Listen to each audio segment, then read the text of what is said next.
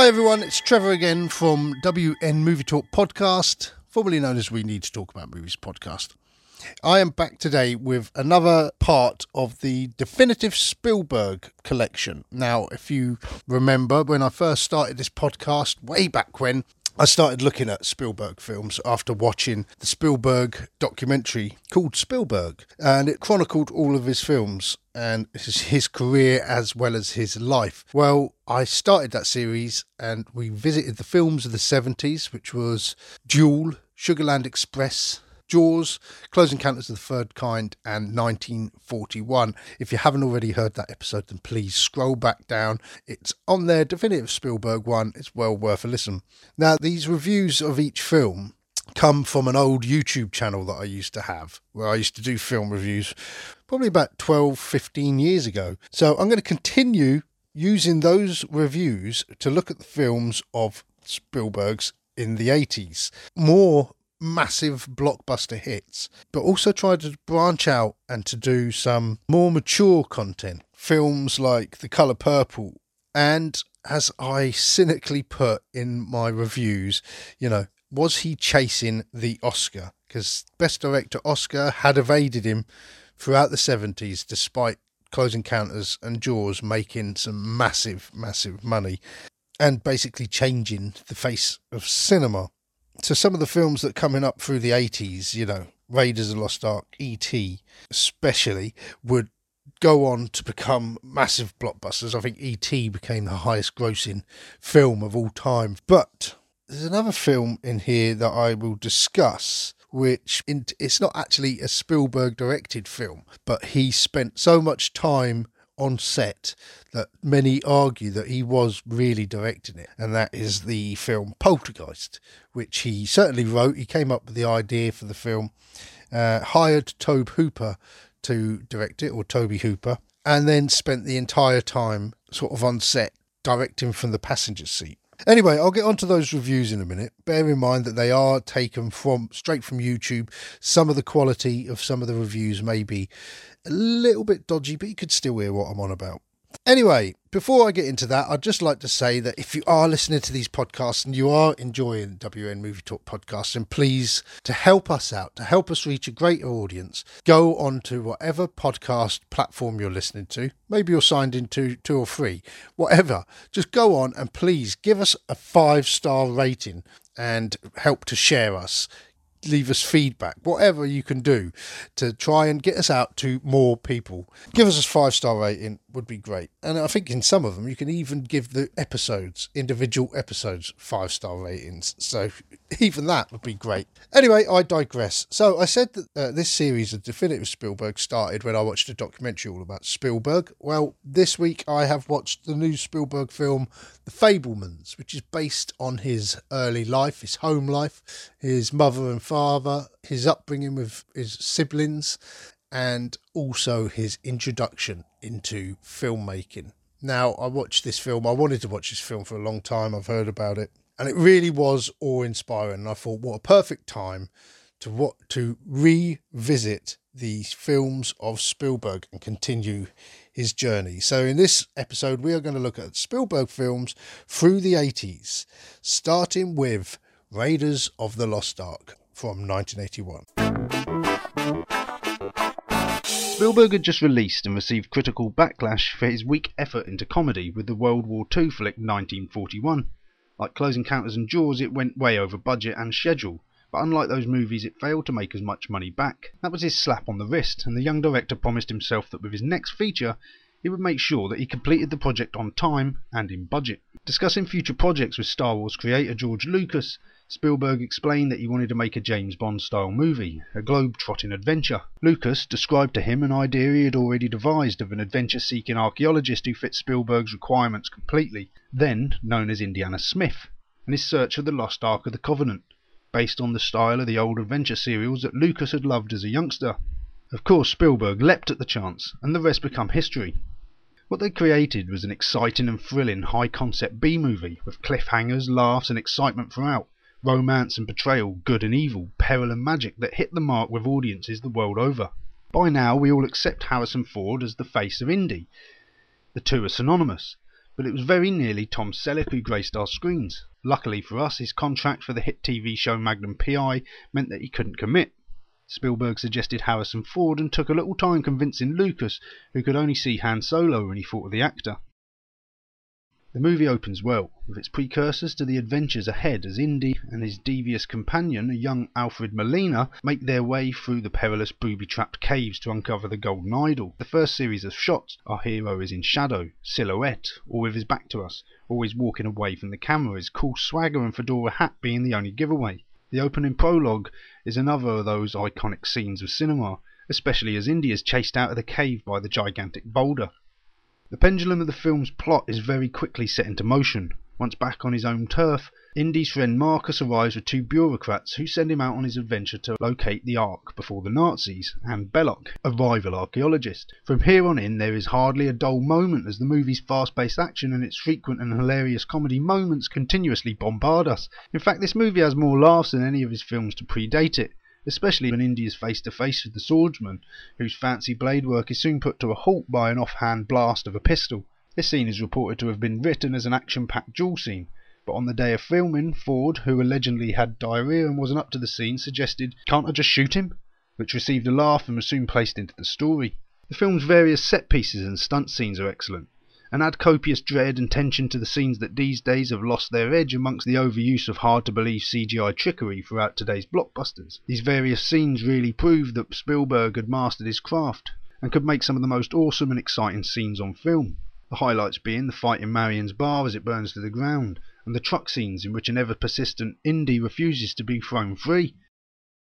Karen Allen plays the love interest Marion Ravenwood, a great female counterpart for our hero as she gives as good as she gets, whilst at the same time often portraying a clumsy streak that alternately aids and hinders their journey. Lord of the Rings dwarf Gimli, the giant British actor John Rhys Davies plays the part of Indy's ally Sallah, a part that was offered to Danny DeVito beforehand. The film's villains are excellently skin-crawling. The venomous Toht, Ronald Lacey, a member of the Gestapo, overseeing the uncovering of the Ark, and Indy's slimy French rival Belloq, Paul Freeman, are excellently cast and superbly portrayed. But how does this tremendous picture hold up as a Spielberg movie? What themes and motifs can we identify here in this action adventure? Well, firstly, its hero is once again the man who has never grown up. His free-spirited sense of adventure and distance and ignorance from the commitment of a relationship with Marion makes him the story's Roy Neary. His down-to-earth alias as a mild-mannered teacher makes him more human too, as well as his irrational fear of snakes. It's also set during the Second World War, the Nazis being the evil forces behind the search for the Ark. A fight scene takes place around an old World War II aircraft and again is shot against the dusty background of the desert, similar to the shots in Close Encounters. Not only is Indiana allegedly named after Lucas's dog, the film is also rife with Star Wars references. The number on Jock's plane, OBCPO, an obvious reference, as well as the Millennium Falcon sound effect as the plane fires into action. A little more subtle would be the hieroglyphics in the Well of Souls, depicting C3PO and R2D2. Citizen Kane is also nodded at, as the film's final shot of the Ark packed up in the warehouse is based on a similar shot from Welles' masterpiece. Spielberg successfully filmed Raiders in 73 days, and on a budget of $18 million, proved to himself and the studio that he could bring films in time, and with the allotted budget. The movie was nominated for nine Academy Awards, and took four away for sound editing, visual effects and art set direction. Best Director still evading Spielberg. Again, John Williams' score helps to add layers of depth, emotion, and excitement to the movie, and another one of those theme tunes that will stand the test of time.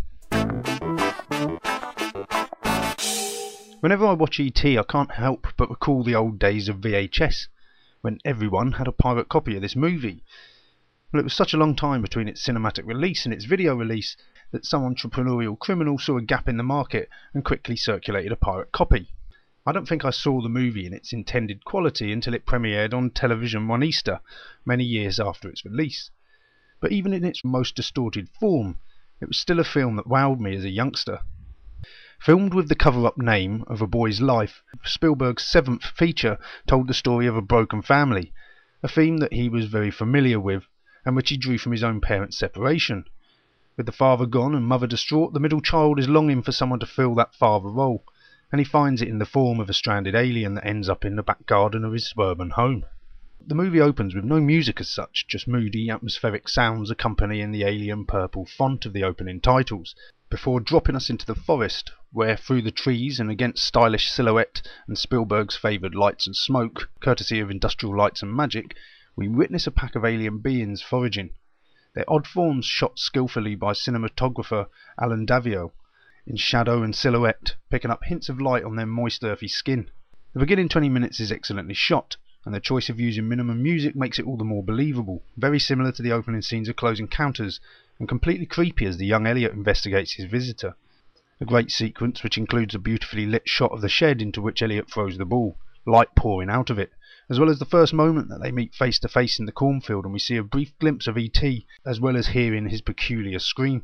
Spielberg skillfully resists showing us the creature until the very last possible minute. The touching scene where the audience and Elliot finally meet E.T. is beautifully accompanied by Williams' tender score, and the mimicking that takes place between the two signifies a link between boy and alien, and is reminiscent of the father-son scene from Jaws. The characters of the three children, as written in Melissa Mathison's screenplay, are perfect. She really came to terms with the sibling rivalry, and at the time their unity in the face of disruption, be it from the parents' separation or from their secret alien friendship. The three child stars chosen to play the roles more than do the screenplay justice, and really bring to life the disjointed family. As Elliot, Henry Thomas gives a hearty and emotional performance, and with his simple innocent viewpoint becomes the best tour guide that E.T. could ask for. E.T. also feeds Elliot's desire to escape from being constantly sandwiched between tiresome big brother Michael and the annoying little sister Gertie. What still remains to be Drew Barrymore's most famous role, despite her success, Gertie is hilarious throughout, especially with her useless concealment of any secrets trusted to her. But out of all the children, it's Michael whose character arc is the most defined in terms of soul cleansing. He goes from teasing unbeliever and evolves into a true believer and Elliot's closest ally by the end of the movie. We also meet Baywatch and Under Siege beauty Erika Eleniak in a very early role as the girl that Elliot kisses in the school during the liberation of the frogs. Spielberg always seems to get such a great performance out of his child stars, as he first exercised with Cary Guffey in Close Encounters. For E.T., Spielberg coaxed such believable performances from his child stars by freely filming the movie without his extensive use of storyboarding. He thought that too rigid a plan of action would affect the children's natural behaviour. He also filmed the majority of the story in the order in which the story unfolds, so that the kid's time of E.T. was in relative real time. The emotion when he finally leaves is truly heartfelt.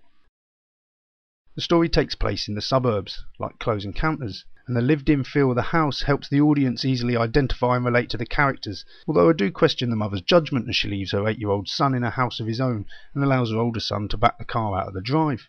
Again, the director nods to the success of his friend's work, George Lucas's Star Wars, by now so engraved in the pop culture that it wouldn't seem real if we didn't see figures around Elliot's bedroom, as well as the odd Yoda during the Halloween celebrations. E.T.'s attraction came from a culmination of many aspects, but none so much as the unique form in which he was designed, the detail and excellent animatronics of Carl Rambaldi's amazing creation. Spielberg wanted the alien to look unlike any other, and to be in such a shape that the audience wouldn't think that there was a person inside. So his short legs and extendable neck helped create that illusion. The alien was of course operated by a midget or two, as well as a young boy with no legs who played the drunk E.T.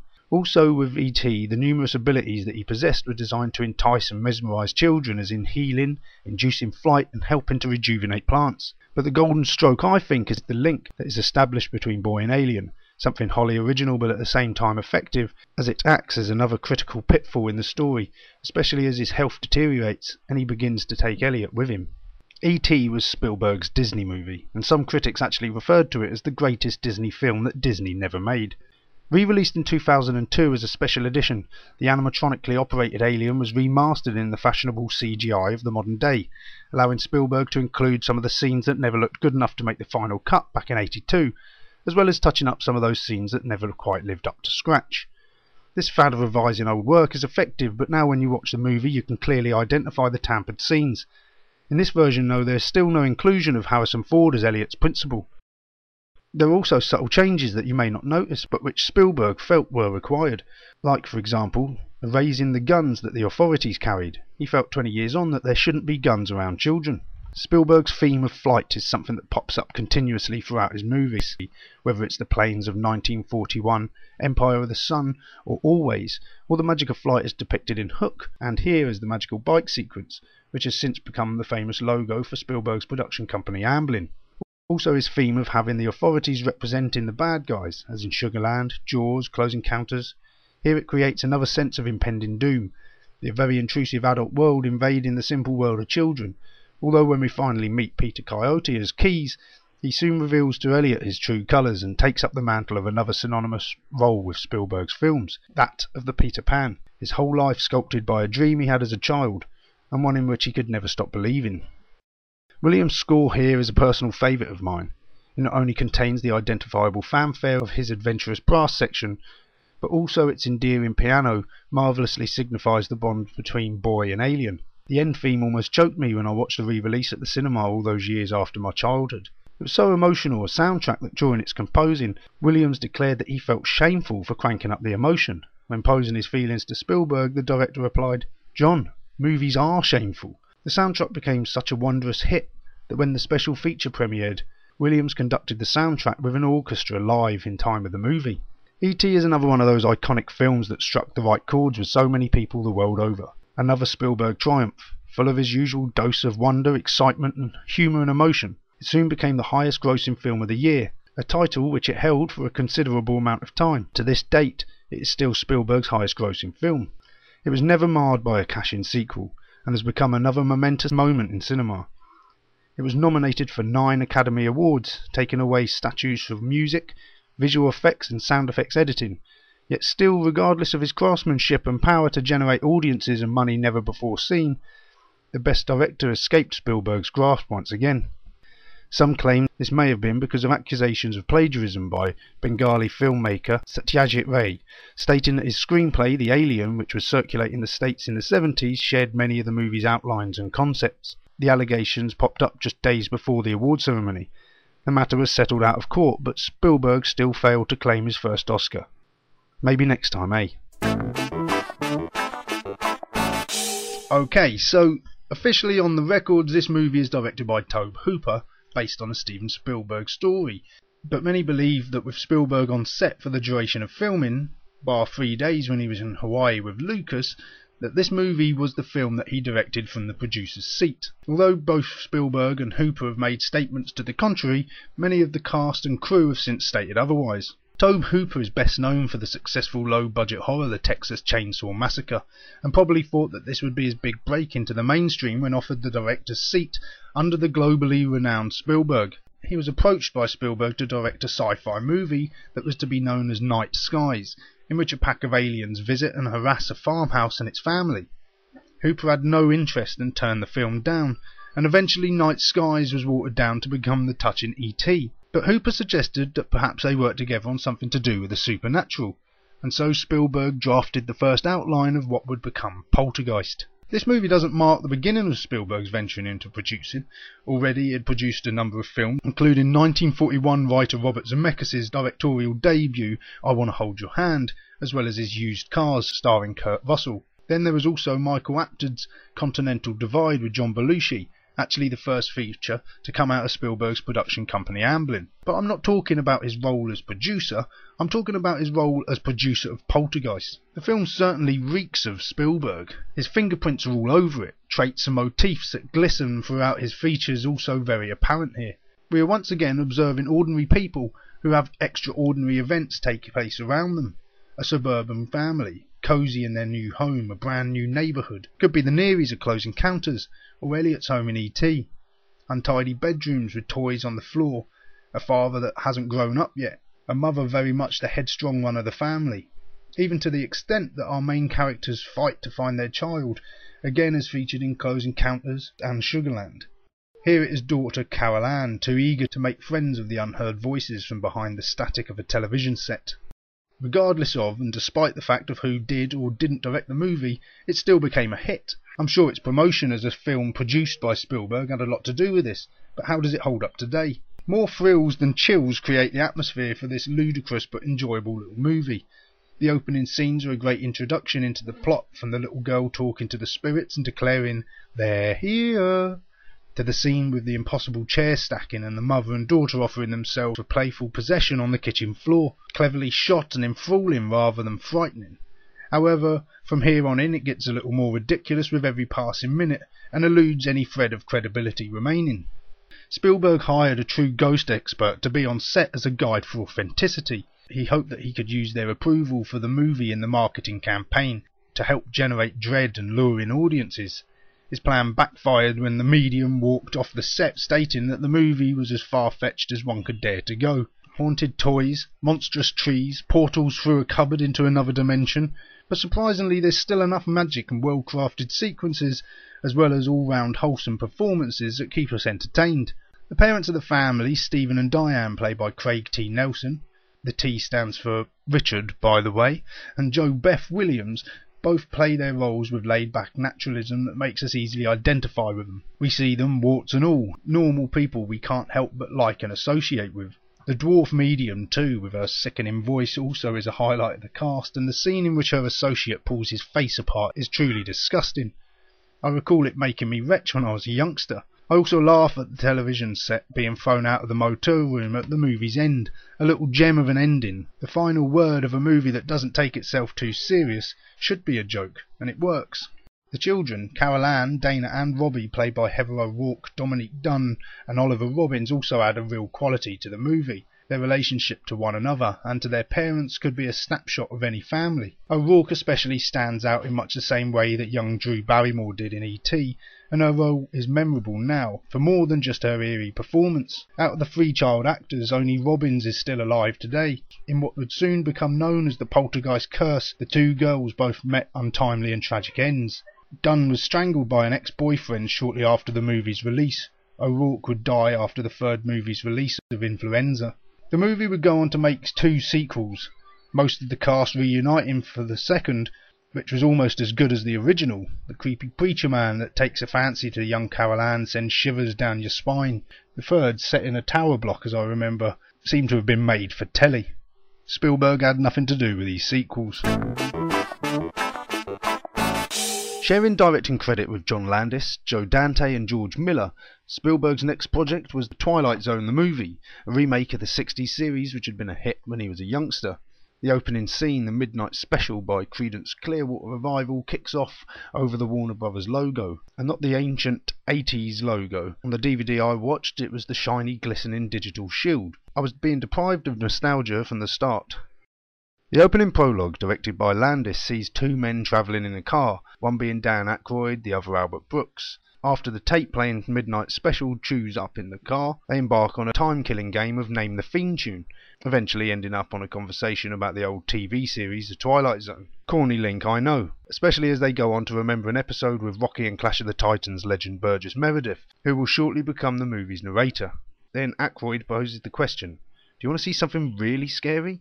Cue Rick Baker's excellent makeup, unfortunately shot with zero fear factor, and the classic theme tune begins. The first segment tells the preposterous story of a bigoted man played by Vic Morrow, angered in a bar and shouting off about Jews and niggers in a scene that is embarrassingly crass. As he leaves the bar, he becomes trapped in some bizarre time warp and arrives back in Nazi Germany as a Jew under persecution. In true Landis form, he has hidden the words "See you next Wednesday" somewhere in the movie, here spoken in German by one of the Nazis. Then again Morrow leaps through times into the clutches of the KKK, and then he eventually winds up in the jungles of Vietnam. This was to be the scene that stole the show. Landis's elaborate stunt sequence to challenge anything that the mighty Spielberg could do, with copious pyrotechnics and a swooping helicopter, as the racist Morrow tries to save two children. When the filming took place, many believed that Landis was like a man possessed. Despite reservations from many involved that the pyrotechnics could be dangerous so close to the helicopter, Landis dismissed their concerns. In fact, more pyrotechnics was set up. When someone asked if this was going to be okay, he joked, We may lose the helicopter. Vic Morrow had a premonition that he would die in a helicopter crash years prior to that fateful event on the set of The Twilight Zone. It was actually for a sequence in a TV movie. He was so certain that he wouldn't survive the day that he took out a specific insurance policy ensuring his family should be well looked after in the event of a tragedy during that sequence. The shoot went by without any hitch. His unjustified fear of helicopters became a thing of the past. The scene in the Twilight Zone was to involve Morrow rescuing two native children from the onslaught of the Americans. With one child under each arm, he ran from the waist high waters of a swamp, the pyrotechnics going off all around him. The helicopter was knocked out of the sky and fell blade first onto Morrow and the two children, obliterating them in an instant. What would follow was a dispute in Hollywood, a court case of manslaughter against the director, which ended nearly a decade later when Landis was acquitted of his responsibility. Something that they weren't tried for was the even more horrendous under the table deal that ensured that the children could act in the movie despite it being illegal to film with children after hours. They weren't supposed to be there. The Landis segment is hardly any competition to Spielberg's. It's the worst of the four chapters, shot with the most standard technology, coming across not as a cinematic experience so much as bad television. One critic back in the day quoted that Landis's segment was hardly worth making, let alone dying for. But that being said, Spielberg's segment wasn't much to shout about either. Spielberg was first to shoot the segment, The Monsters Are Due on Maple Street. He chose to opt out of this segment after the accident, as it also involved nighttime filming with children. Instead, he revised an old episode called Kick the Can, drafting Twilight Zone writer Richard Matheson, who had worked once before as a scribe to Spielberg's Duel. The tamer and gentler story that Spielberg chose to shoot starred Scatman Crothers as a travelling pensioner who arrives at retirement homes and helps the elderly residents revisit their childhood. It's shot with a more cinematic use of lighting and cinematography, and endearing as it is in a cocoon or batteries not included kind of way, it seems to me very much a cop out, especially as the director is renowned for chilling excitement. The scene is full of ladles of sentiment and cheesy and cringe inducing child actors. He could have stolen the show, but he bowed out. If anything, it looks like Spielberg tried to distance himself from the project and the horror of the Vic Morrow tragedy. He was reported to have asked to have his producer title removed from the credits, but the studio who had decided not to can the film refused him, saying it would give out the wrong message and help nail the coffin for all those involved. The third segment, directed by Joe Dante, was the first satisfying scene. We meet a girl in a strange town who knocks a boy over in her car, takes him home to his family. As soon as we meet them, cooped up in their house, watching cartoons, we feel that something is not right. We fear for the strange upbringing of this innocent child. As well as featuring Dante regular Dick Miller, the movie is instantly recognisable as a Dante segment. The wacky over the top, sickly sweet family hustling around young Anthony to the soundtrack of the cartoon feels like gremlins in places. Dante's segment includes the two sequences that always spring to the forefront of my mind when Twilight Zone the movie is brought up in conversation the shot with the hideous rabbit being pulled out of the hat, and the girl with no mouth. Okay, so the rabbit always seemed more frightening in my memory than the static rubber rabbit in the film, but it always stood out. Mad Max director George Miller is up next, his first real stab at Hollywood after venturing from his home turf of Australia. His segment in the Twilight Zone is a terrific start to a career in Hollywood, stealing the show completely. His segment is full of great techniques and atmosphere. A man with a dreadful fear of flying, haunted by a gremlin out on the wing, eating the plane. The claustrophobia of the airplane is complemented by Miller's use of handheld camera and unnaturally close and cantered shots of its protagonist. And what better protagonist to fill this role than John Lithgow? Accompanying the gremlin on the plane is Joe Dante's Gremlins theme tune in a precursor by the very same composer, Jerry Goldsmith. Miller continues to direct and lead us directly into the prologue, as we follow Lithgow into an ambulance, and there behind the wheel listening to Creedence Clearwater Revival is ambulance driver Dan Aykroyd, a tidy bookend to this untidy shelf of stories. It was strange to watch after all these years, and I guess if it hadn't been for this project I may never have bothered. But it was surprising to see that two of my favourite directors from my youth, Landis and Spielberg, really didn't shine as bright as they should have here. After the astonishing success of E.T., Spielberg's next move is to direct his first sequel, pairing up once again with his old mucker George Lucas to film Indiana Jones 2, actually a prequel, and sees Spielberg honouring part 2 of his three part promise to Lucas. A sequel that Lucas always saw as being the dark episode, something that Spielberg claims he didn't feel quite right handling.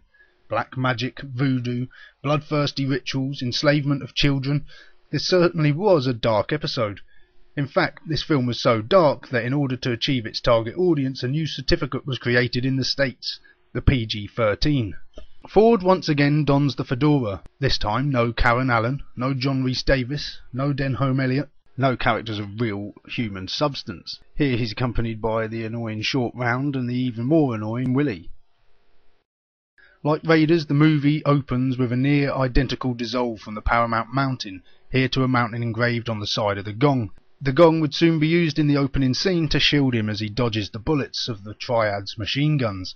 This sequence was left over from the original screenplay from Raiders of the Lost Ark, as was one other spectacular scene a little later in the film. The film starts with a prologue detached from the bulk of the story, similar to the opening scenes of the Bond films that Lucas and Spielberg were loosely imitating. Here we meet up with Indy in the midst of a deal for a diamond with a Shanghai crime lord at a sophisticated nightclub named wait for the glaringly obvious and shameful reference Club Obi-Wan. Okay, so maybe almost sounds oriental, but please, not as subtle as the various references in Raiders and a memorable scene takes place in which a poisoned Indy and a hysterical singer, Willie Scott, the hero and director's love interest, Kate Capshaw, they compete in a farcical chase for the diamond and the antidote for the poison.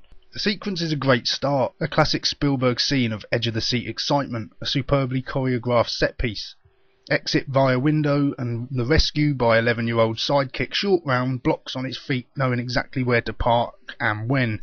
Okay, corny and convenient storytelling, I know, but if you think that's bad, then can I please stop here for just a second to divulge in a piece of useless movie information? As Indiana was originally named after Lucas's dog, Short Round was named after writer Willard Huyck's dog, and Willie was actually the name of Spielberg's dog too. What are these guys, completely void of originality? Anyway, Indy flees the country by way of plane, a plane owned by the very crime lord he is escaping, and one he has had arranged by Dan Aykroyd in a brief cameo and a horrendous British accent. The pilots escape, leaving Indy, Short Round, and Willie to die, or escape via rubber dinghy and survive the fall into the Himalayas. And here the adventure, well, I'd like to say it begins, but in all honesty, it actually stalls here. The middle piece of this film seems really long to me, drawn out, slow paced. I notice that my son also got restless here too. It's nearly an hour into the film before the film actually feels like it begins again. They arrive at a village where the children have been taken, and the villagers look upon Indy to help. One of the scenes includes two quintessential Spielberg moments. When in the Indian village, Short Round dons Indy's hat and mimics him, as in Jaws, as in E.T., and we see the shooting star flit through the night sky above. The gory mill sequence, a standout scene that many love, is one that I didn't enjoy half as much as the scene in which a stubborn Indy and Willie both try to outweight each other in a flirtatious waiting game that actually signifies the beginning of the real adventure. Indy finally enters her room, but she really is the last thing on his mind. It's a great scene, well played and well written, with deserving laughs. Short round actor Jonathan Quan would later go on to play another character of great comedy value in the Spielberg produced Goonies, and here is suitably acceptable in his role, giving weight to Indiana's human values, his protection of this orphan, if you can say that traipsing this child for all kinds of dangerous activities is protection. Is this another Spielberg touch of using children in central roles to help bring the kids in as well as the parents? Capshaw here as the damsel in distress is no tough broad like Allen's Marion from Raiders, but her performance is one of perfect comedic qualities. The girly girl, the gold digger, far removed from her luxurious comfort zone. She's extremely jumpish, squeamish, and everything that drives Indy nuts, and us, actually. It all gets a bit much with her constant screaming. Here to help generate some real fiery love-hate atmosphere. An on-set romance was said to have taken place between Capshaw and the director, in several years' time he would go on to marry her, after his failed marriage to Amy Irving. Spielberg is still married to Capshaw to this day. Williams' soundtrack, always a pleasure, is here satisfactory but hardly stand outish. It was a time when I think he was so busy that he sometimes confused his work. As Indy enters the cave, the soundtrack for Empire's Dagobah system is really prominent. Unlike Raiders, this movie lacks the pace, the excitement, the thrill. Its predictable trapdoors and glaringly obvious setups ensure that we can see every surprise coming a mile off. The set pieces, whilst many are good, many here begin to feel a little long-winded like most action scenes tend to be these days, and I find myself awaiting the end of the sequences, never quite gripped to see the outcome, always knowing that none of the main characters are going to die really kills that experience for me. The minecart scene was the other scene that was originally included in the screenplay for Raiders and one that has since inspired a Disney ride. And whilst it's quite literally a roller coaster scene, by now we've seen it or scenes like it replicated so often that it doesn't have the same appeal as it once did. In fact, some of the special effects in this film are really lame for the time. When the plane crashes into the mountain, for example, or where an Indian Koa stood on the cliff face, these shots actually stand out as looking horrendously superimposed. And what is happening in that sacrifice scene? Rip out his heart, bloody gruesome, then no scar, no blood, plus he's still alive as they drop him to his death in the fiery pit. I wonder if the director felt that the scene needed something else and added the shot with the heart after the initial shooting took place. So as you can tell, not my favourite Indiana Jones film. And there was a time when it was my worst Indiana Jones film too. But we all know what the old timers went and did nearly 25 years later, don't we? Not my favourite Spielberg movie either, but one that still went on to generate a satisfactory response at the box office, actually breaking all records on its opening weekend, even if it didn't wow the critics. Spielberg too has always stated that this wasn't his favourite film either. He even said that there wasn't one single ounce of him in the movie, adding that he was purely Lucas's director for hire but Spielberg always seems to have answers to justify or distance himself from his losses. To date, Spielberg's had unprecedented hits with a variety of far out subject matter killer trucks, aliens, sharks, adventure seeking archaeologists, UFOs.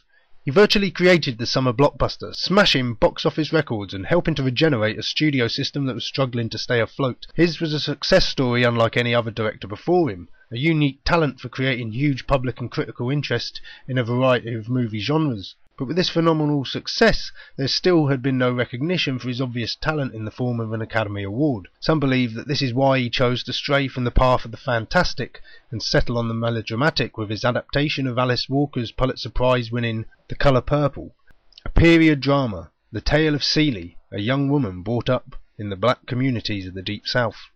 With Batman producers Jon Peters and Peter Guber initially scooping the rights to the book, legendary music producer Quincy Jones was brought on board as a collaborator, and it was he who suggested that they seek Spielberg to direct in order to get the movie shown in the widest audience possible. The book was one that Spielberg had read, and despite its harrowing explicit content being a far cry from his usual themes, the book contains themes of sex, violence, and even incest.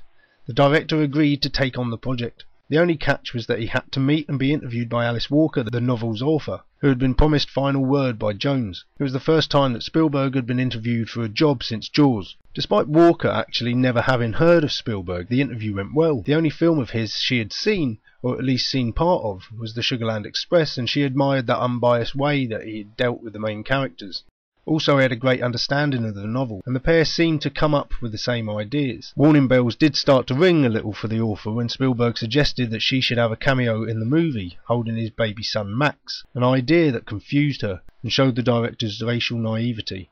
The movie, rooted in the Afro-American history, was soon under attack by black groups for such an important story being headed by a white director.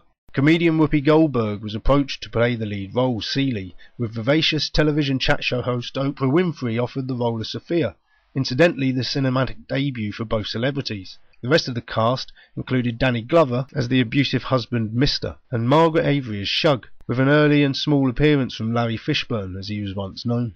Goldberg does a tremendous job in bringing to life the timid Celie, even though she wanted to play the more determined character of Sophia. For a lively and bolshy comedian to become such a meek and sheltered character was great casting decision, and one that once again proves the age-old success of casting against type. That being said, I felt that Danny Glover's Mister, although a good solid performance, and one of his first major leading roles, never completely convinced me that he was such a strong and domineering character.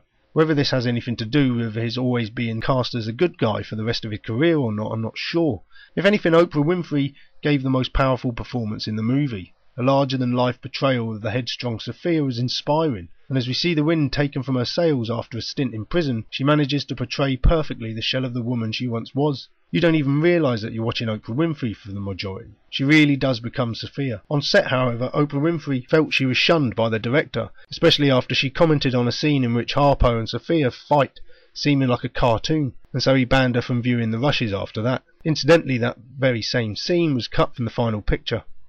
As a whole, the movie for me was interesting viewing, a dark story for the director and a brave attempt to branch out into more mature areas. Yet I can't help but feel he approached the project with a schoolboy's shyness, watering down a story of hard times, skirting over the violence with an evasive camera, usually off screen or in long shot, and exaggerating the few comical moments to an almost cartoon form. So often feels light-hearted that we don't always grasp the pain that Celie must be enduring, the director deciding to avoid the brutal truths of violence and sex of the book unfortunately misses the mark. Even though The Colour Purple sounds so distant from what you'd expect from a Spielberg film, it does in fact hold numerous traits of the director. Celie, for example, is a stranger in her own world, never really being able to call her situation home, not unlike Brody, who's an outsider on Amity Island, or Roy Neary, seeking his true calling, or E.T., abandoned light years from his corner of the galaxy.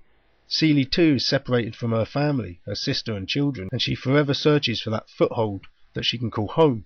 Soundtrack was not composed by John Williams, but here by Quincy Jones himself, and if anything, I felt that it let the early part of the movie down. It seemed over dramatic, sentimental. It almost recreated a lame television miniseries, and in places the film almost feels just like that hardly a cinematic experience. However, there are moments of greatness, usually in the editing, and most notably the scenes where Celie finally finds her sister's letters, and the editing process with deliberate confusion takes us from Celie's world to the plains of Africa described in the letters. The scene where she first discovers the letters is lit through the back window. His motif of illumination is a typical shot for the director.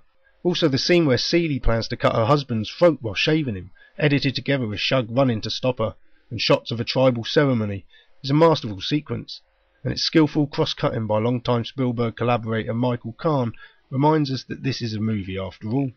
It's actually the end half of the movie that the director revels in. It's the joyous moments in the movie's final act, where scores are settled and characters find redemption, in which the director's magic and the otherwise melodramatic score finally begin to fuse together nicely. The scene in which Shug leads the party to the chapel singing against the gospel choir is a scene that challenges the Church of James Brown scene from John Landis's Blues Brothers. It literally gave me goosebumps watching it. Also, the movie's final scenes were as heart-wrenching as the final farewell in E.T., the Spielberg motif of illumination, again visible as the sun sets behind the characters. Despite the film being recognised at the Oscars with 11 nominations, including Whoopi Goldberg and Oprah Winfrey, not bad for first time actresses, Spielberg once again was out in the dark. Best Director seemed to be the only category not to receive a nomination. Even Jones's melodramatic and feeble music score received a nomination. It's worth noting that many of the black groups who opposed Spielberg as choice of director were there to defend the director for not receiving his nomination.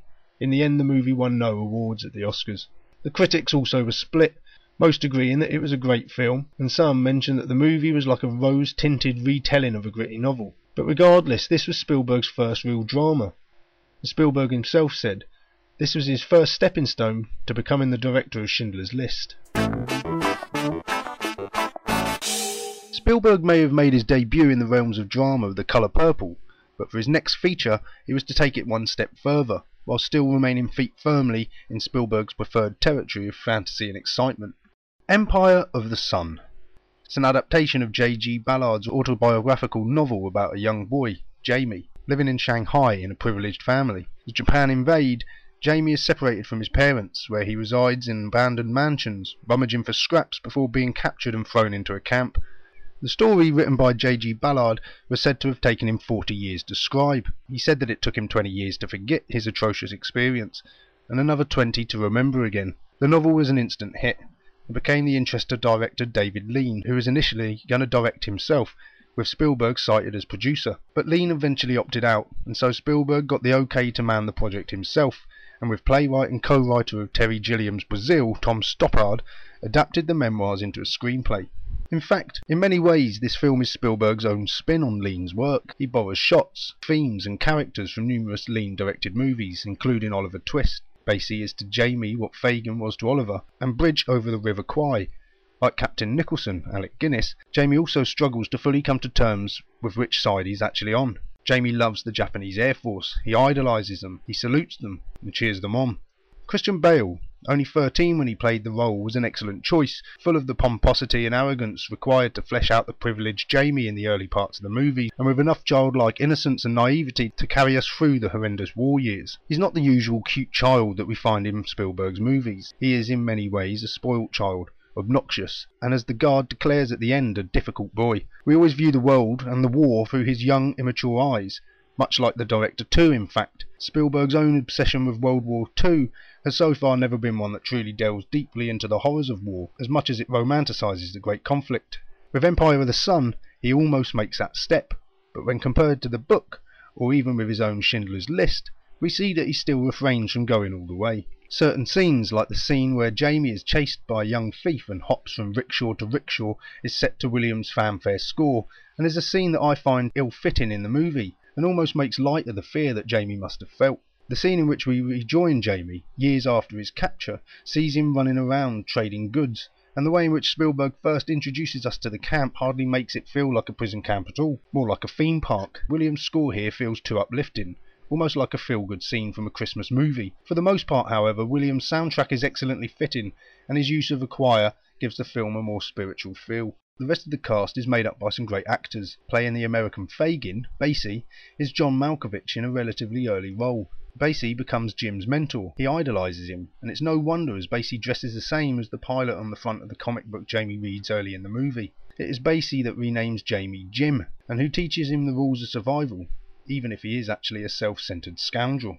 It's a good role and well played by Malkovich, but hardly a role that allows the actor to display the true complexity of his scope. He is accompanied by Joe Pantoliano, again in another role similar to the characters he plays in The Matrix and Memento, Weasley and untrustworthy. Here he plays Basie's second in command, Frank, a cocky bully type, always trying to hold sway over the young Jim, but always knocked back down the pecking order by Basie. In fact, he sees himself as Basie's right-hand man, but Basie probably doesn't have a very high opinion of him. In the end, when Basie escapes, he deserts both Jim and Frank. We understand young Jim's tears, but Frank to holler like a baby only goes to define the pathetic side of his character and his reliance on Basie. A very early role for a gawky Ben Stiller also features here. He was just 21 at the time. Nigel Havers, best known for his role in Chariots of Fire, is another character who young Jamie looks up to, a doctor, and Miranda Richardson plays Mrs. Victor, Jim's old neighbour, who takes him in under her wing. Both characters find him hard to deal with, and it's this honesty that gives the film an extra depth of reality. Empire is ultimately a coming of age film, a story of innocence lost, and one that reflects the director's own growth. Like The Colour Purple, it is a drama of real emotion, but unlike the former, it also gives Spielberg a chance to explore the fantasy of war and feature some great action sequences and some brilliant special effects. The miniatures of the planes are awesome, and the bombing of the airfield is a phenomenal scene.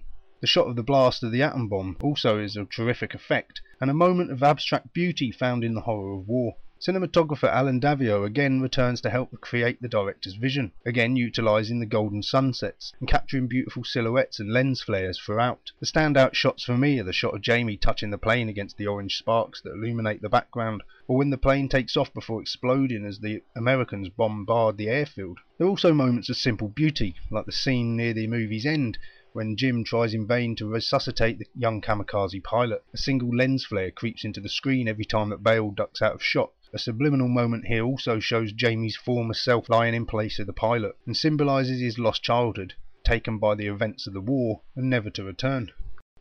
It was the first Hollywood film to be filmed in the People's Republic of China, and shot on location in 21 days, again showing that Spielberg's earlier failures to stick to schedule really had become a thing of the past, and perfectly demonstrates the mastery and competence of his direction, especially when in certain scenes 5,000 plus extras were organised and filmed. When the Academy Awards came around again, the film was nominated for six, but once again, none of which were Best Director.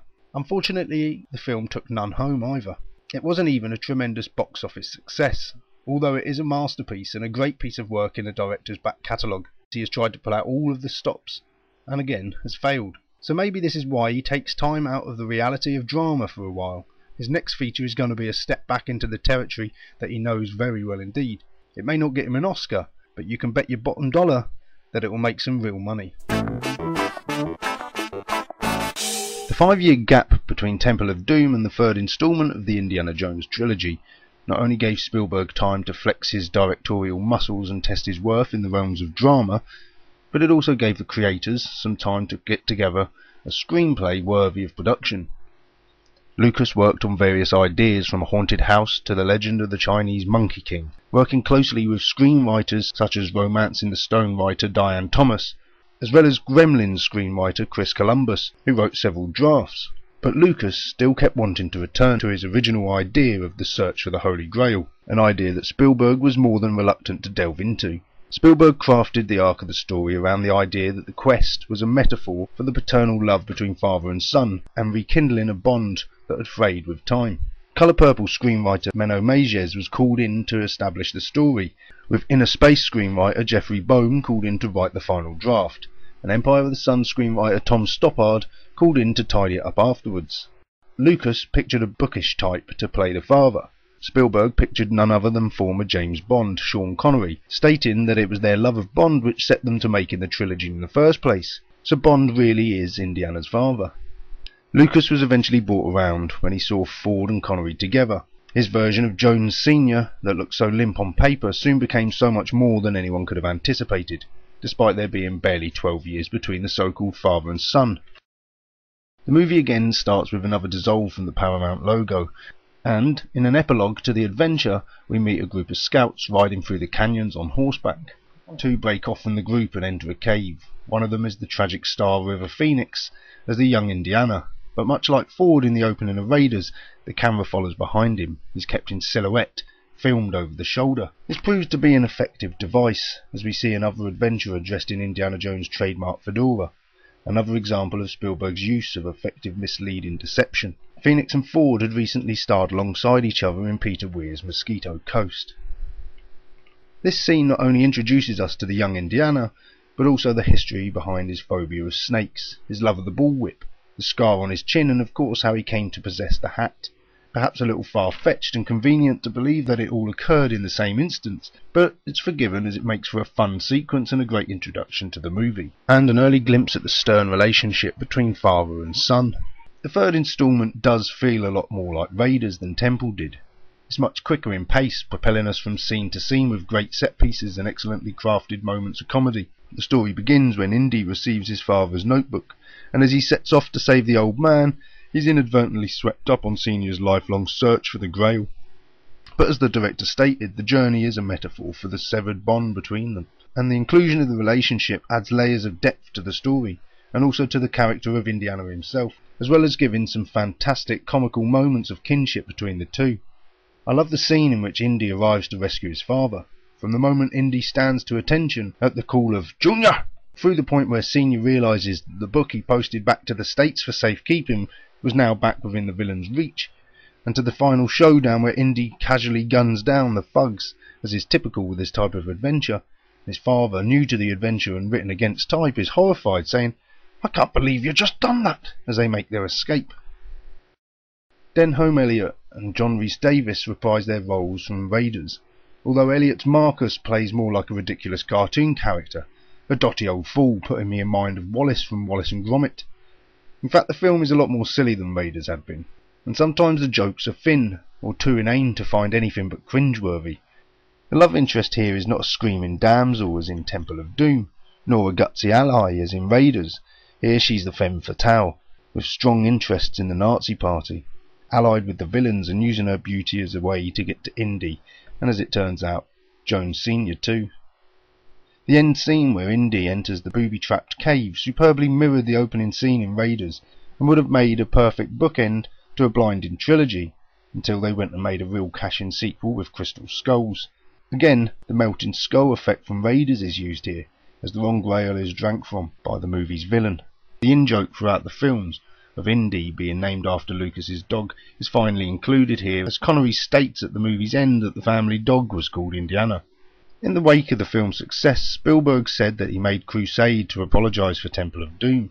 Critics and audiences loved the movie, and it does bring a lot to the adventures, and I think that despite its moments of absurdity, it still remains as a highlight to the trilogy.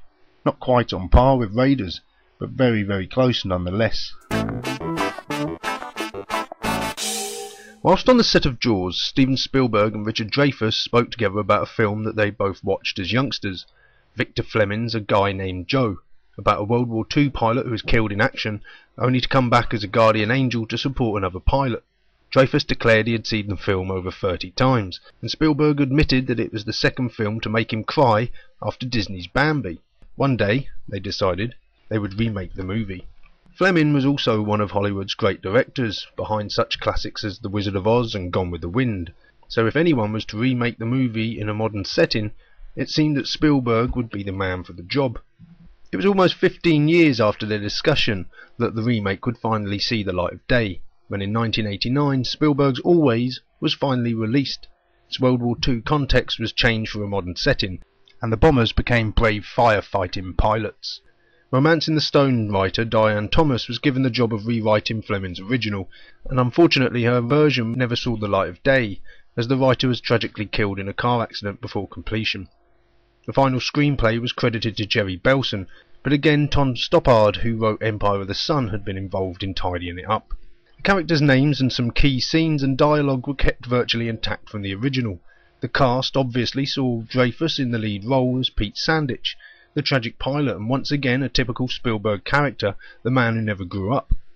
The remaining cast was made up of Holly Hunter as the love interest, Dorinda Durston, another strong-willed woman, John Goodman as Pete's friend Al Yackey, and an unknown actor, Brad Johnson, as the young pilot, Ted Baker, that Pete is there to look over in his heavenly guise. Also, Hollywood leading lady Audrey Hepburn would play the role of Hap, the spirit that receives Pete's soul and sends him on his new mission.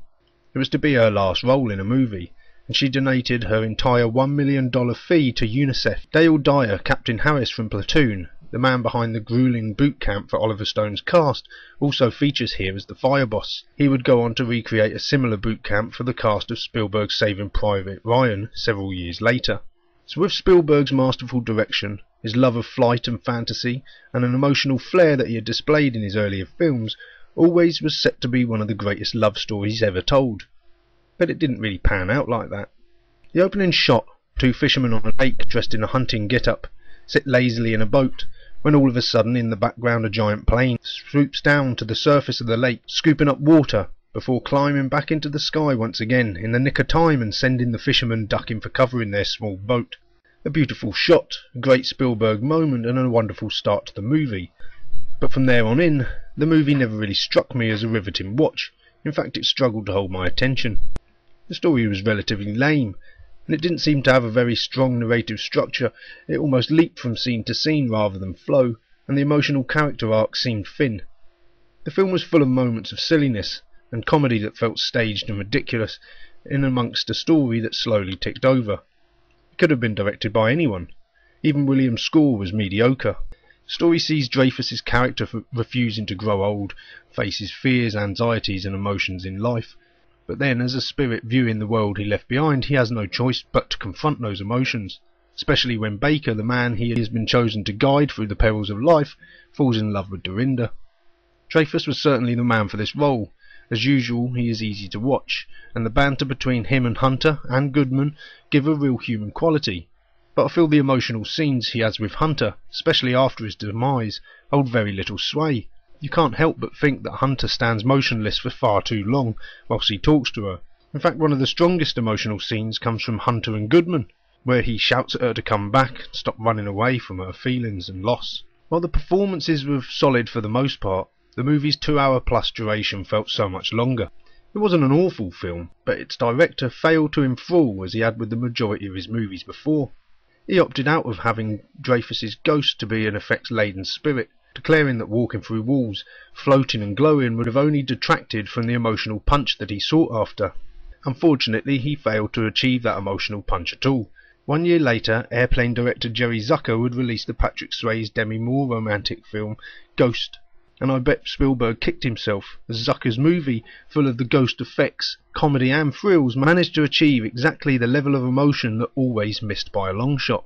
The film was released in the same year as The Last Crusade, and whilst a far cry from the financial success of Indiana Jones' latest outing, it wasn't the flop that many consider it to have been. Still made money at the box office, but over the years has become one of the director's forgotten movies. The movie didn't even receive a single Academy Award nomination, despite its December release, usually the ideal time to release a movie for Oscar consideration. But if this movie was one that many Spielberg fans found to be a lame duck of an almost faultless career, then his next feature was going to discredit the director's name even further. So there you have it. That was Spielberg's films of the 80s as reviewed by myself in the noughties. There is more to come, but I only got halfway through the 90s and I stopped. So I'm going to have to catch up on some films, I think, if we want to continue this series. But quite interesting, wasn't it? I thought it was quite interesting looking back at those old reviews. Quite in depth, weren't they? short but punchy. If you did like them, like I say, please give us a five star rating. Drop over to Facebook, www.facebook.com forward slash WN Movie Talk Podcast. And uh, well, I share this post up there. Just leave us a comment. It would be great to hear from you. Anyway, that's all we've got time for for this week. Another week. So I'll see you all again very shortly with more WN Movie Talk podcast. Chase.